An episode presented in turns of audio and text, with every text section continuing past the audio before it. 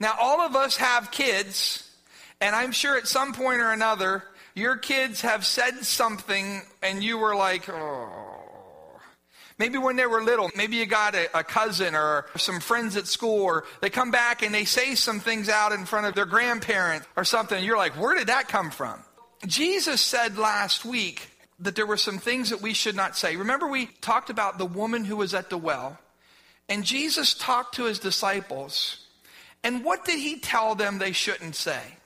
Jesus told his disciples, they walked into this town in this Samaritan village. They had these racial differences between them. There were some prejudices between each other. And they walked into this town, and in essence, they said in their hearts, they said in their hearts, they saw Jesus talking to this woman, and they're like, wonder why he's talking to her, and why would she want to talk to him? In essence, they said in their heart that it wasn't time for a harvest.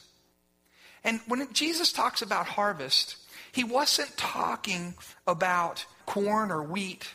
He's talking about people coming into a relationship with God and a personal relationship in which He guides their lives and directs them. And so Jesus said to them, as Jesus is talking to them, He says, Don't say it's not time.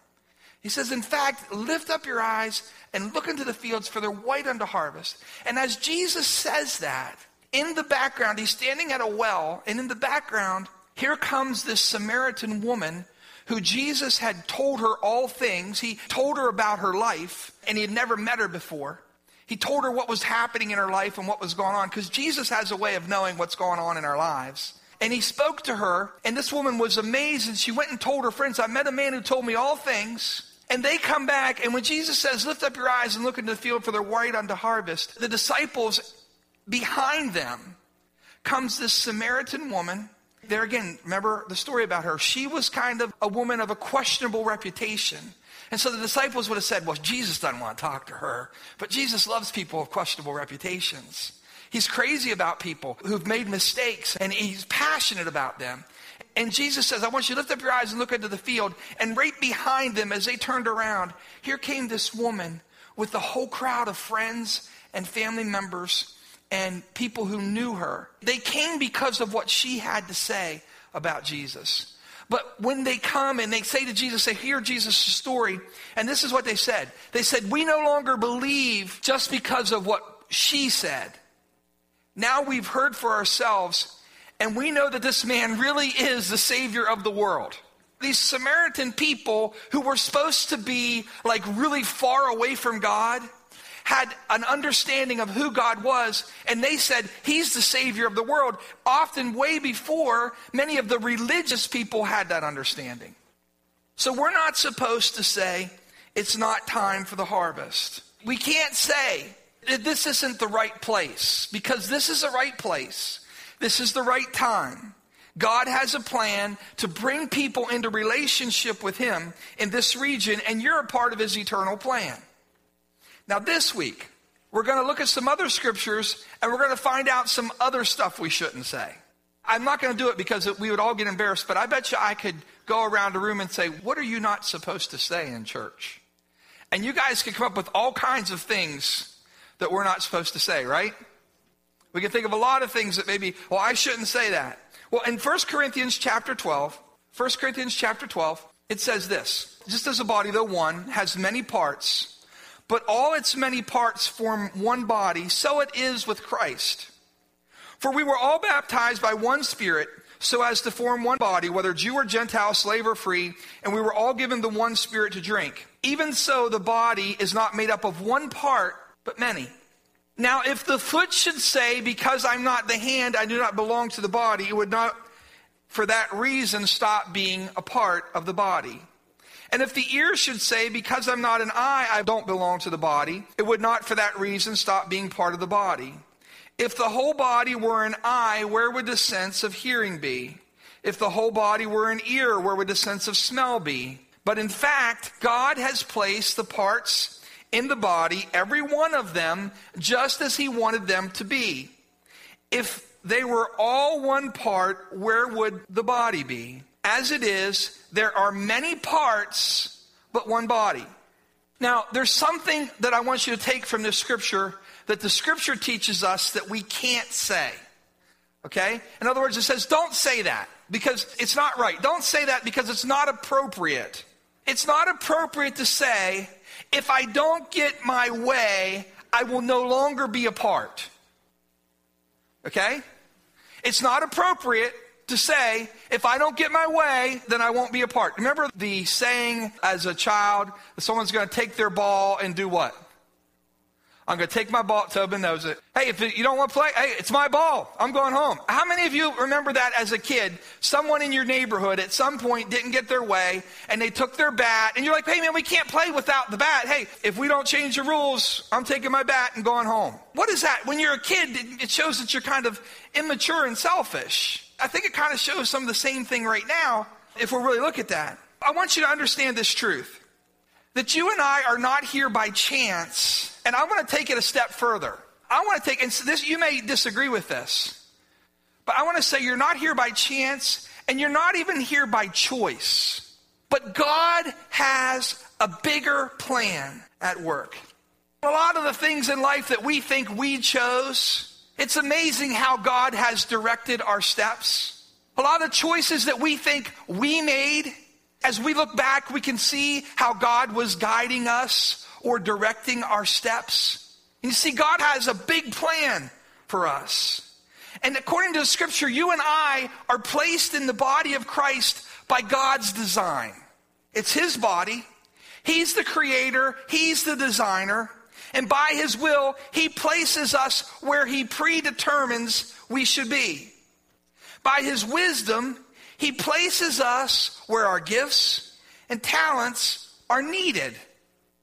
It's amazing. When you think of the human body and you think that from two cells, that from that, in less than nine months, you have eyes that are developed that can see, and eardrums, and drainage for your ears, saliva glands in your mouth, and that whenever you eat, it moistens your food. Nerves that go from your brain to the furthest extension of your toe that it tells it what to do. That you have elbows and knees and joints that function and muscles and tendons that are connected. It's amazing that in nine months, from two small cells, that a human being is formed. It's crazy. It can't be just chance.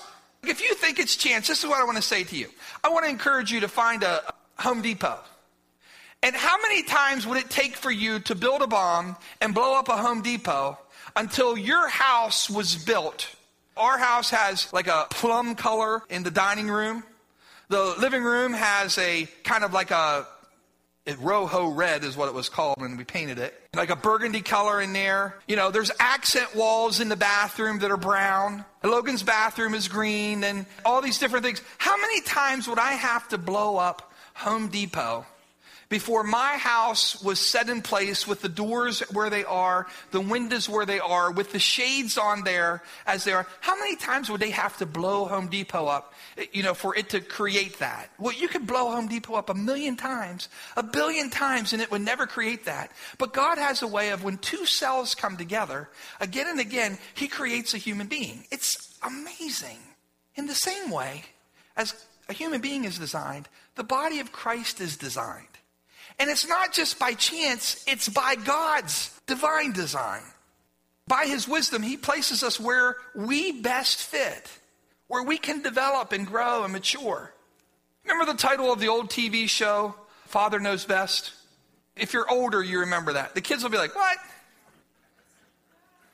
I told them in the first service, remember like Ward and Beaver? What?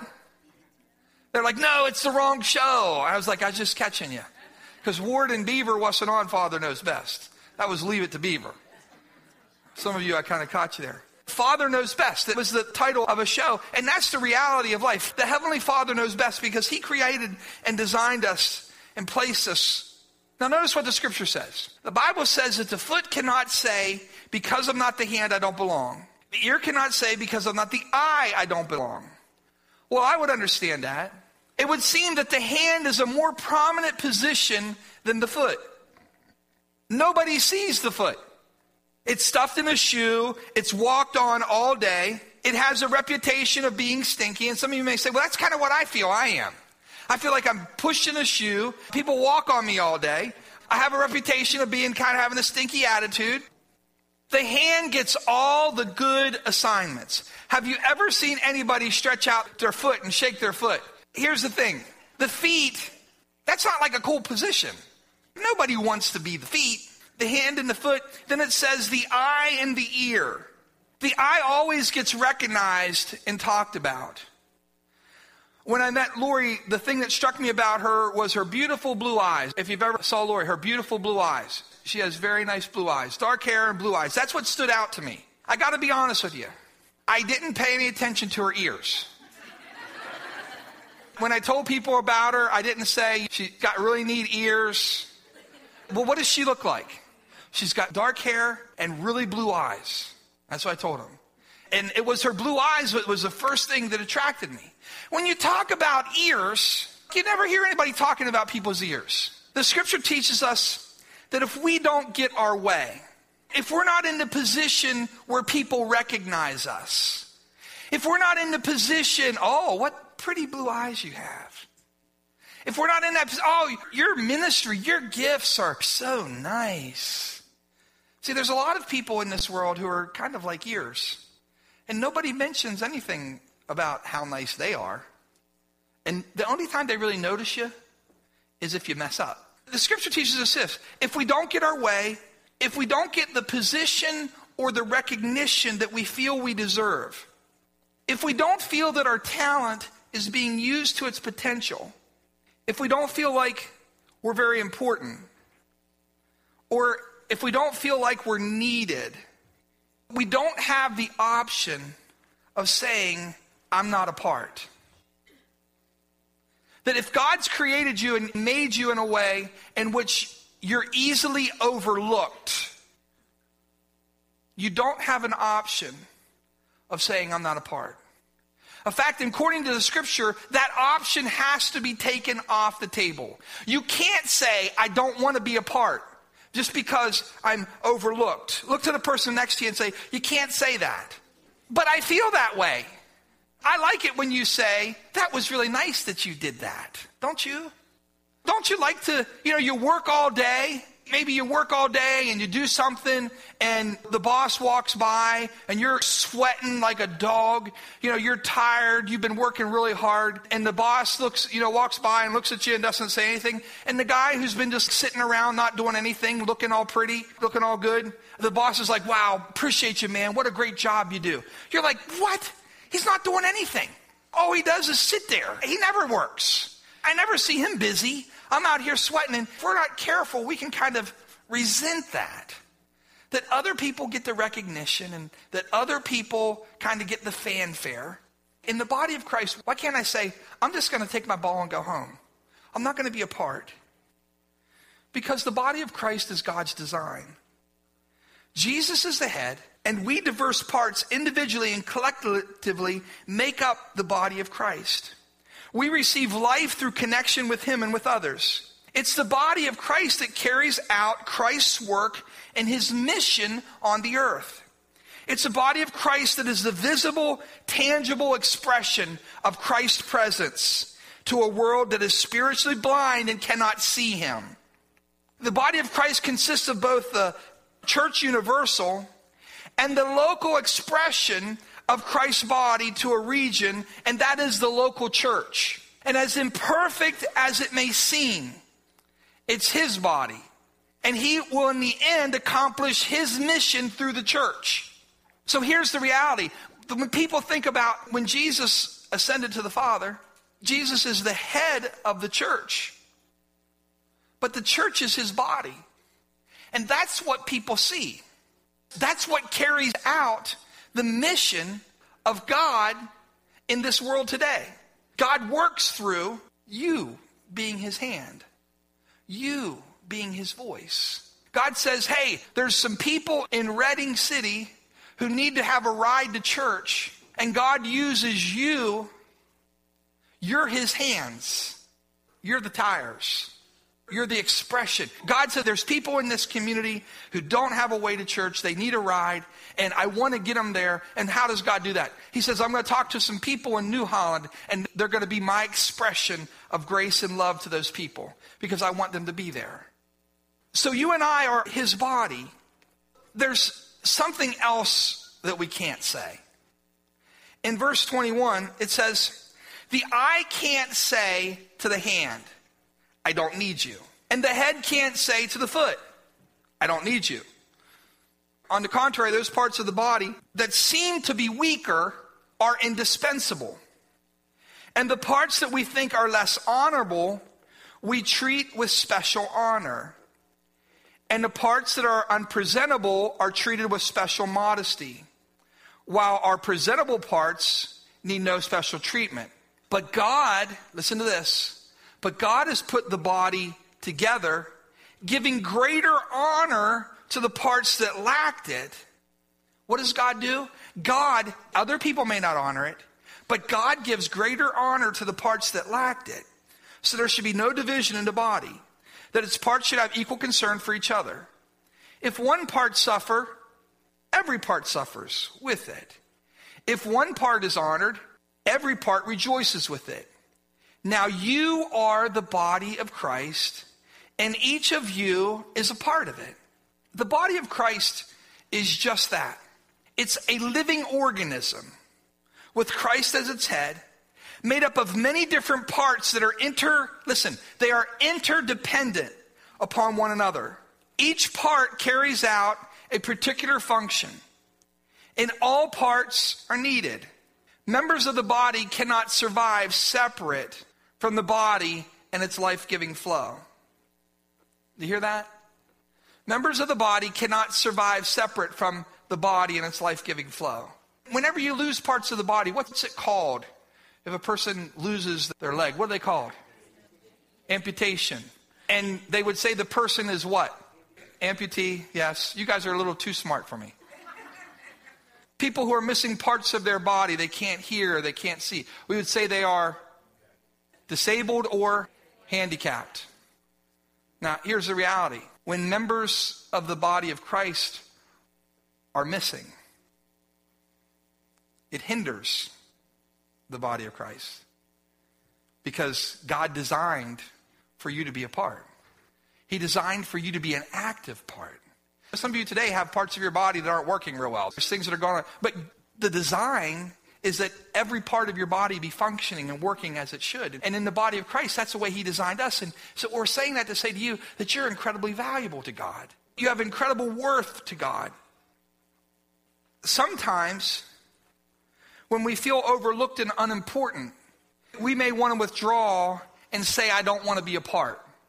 When someone else gets all the recognition and you overlook me, just as a human being, Sometimes it's kind of like, ah, I don't know if I want to be a part. Can I say this to you? If you're going to be a part of any church, if you're going to be a part of the body of Christ, at some point you're going to be hurt. Okay? So let's get it out in the open. Someone's going to hurt you. Someone's going to be a jerk. Because sometimes we're good at being jerks, right? It's kind of like being married. Anyone here been married for more than a week? Let me see your hand. Okay, I would say you know exactly where I'm coming from. Okay? Because if you're married for more than a week, you realize that at some point along the way, there's going to be things that you say or do or don't say or don't do that hurt somebody else. Right? It's life. If you're going to live in a family, you're going to say, if you're going to be a mom or a dad, if you're going to be a kid as a part of a family, if you're going to be a brother or a sister, chances are somewhere along the way, someone does something or says something that some way hurts your feelings. So if we're going to be around each other for any length of time, the reality of it is, is there's going to be times when we hurt each other's feelings. And it'd be easy, on the one hand, it would be easy when someone hurts our feelings or overlooks us to close our heart and say, I don't need you. I don't need that.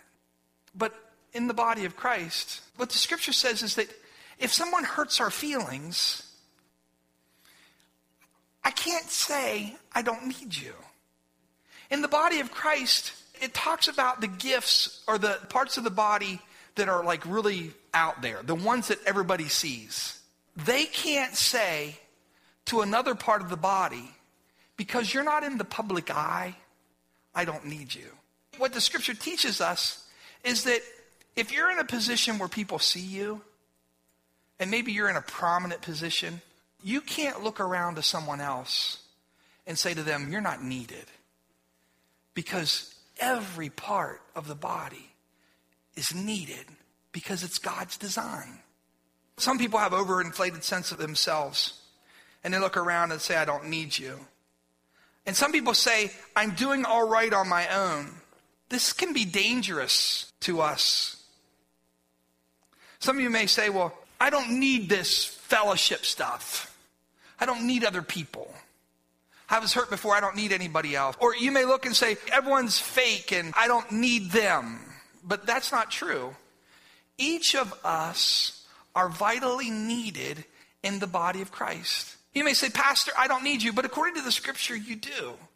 Because I don't want to be funny, but the scripture says that the pastors and teachers and evangelists are gifts to the body of Christ to help them to grow. And you know what? I desperately need you. Not because I'm a pastor. I desperately need others who will help to influence me. There's other parts of the body that complement and that see things that I can't see. And, and without them, I'll never be able to grow to the potential that God has for me without other members of the body of Christ. The scripture says this. The scripture says that God has put the body together, given greater honor to the parts that lacked it. Now, here's the principle there's certain parts that other people may not recognize. There's things that people do, that there's functions in the body that people kind of overlook and they say, oh, that's not really important. But according to Scripture, God gives special honor to parts of the body that seem to lack honor. In other words, other people may not recognize it, but God puts an incredibly high value on parts of the body, on individuals whose function or whose role seems very little. The reason Paul tells us you can't say, I don't need you, is because if we do, we'll one day eat those words.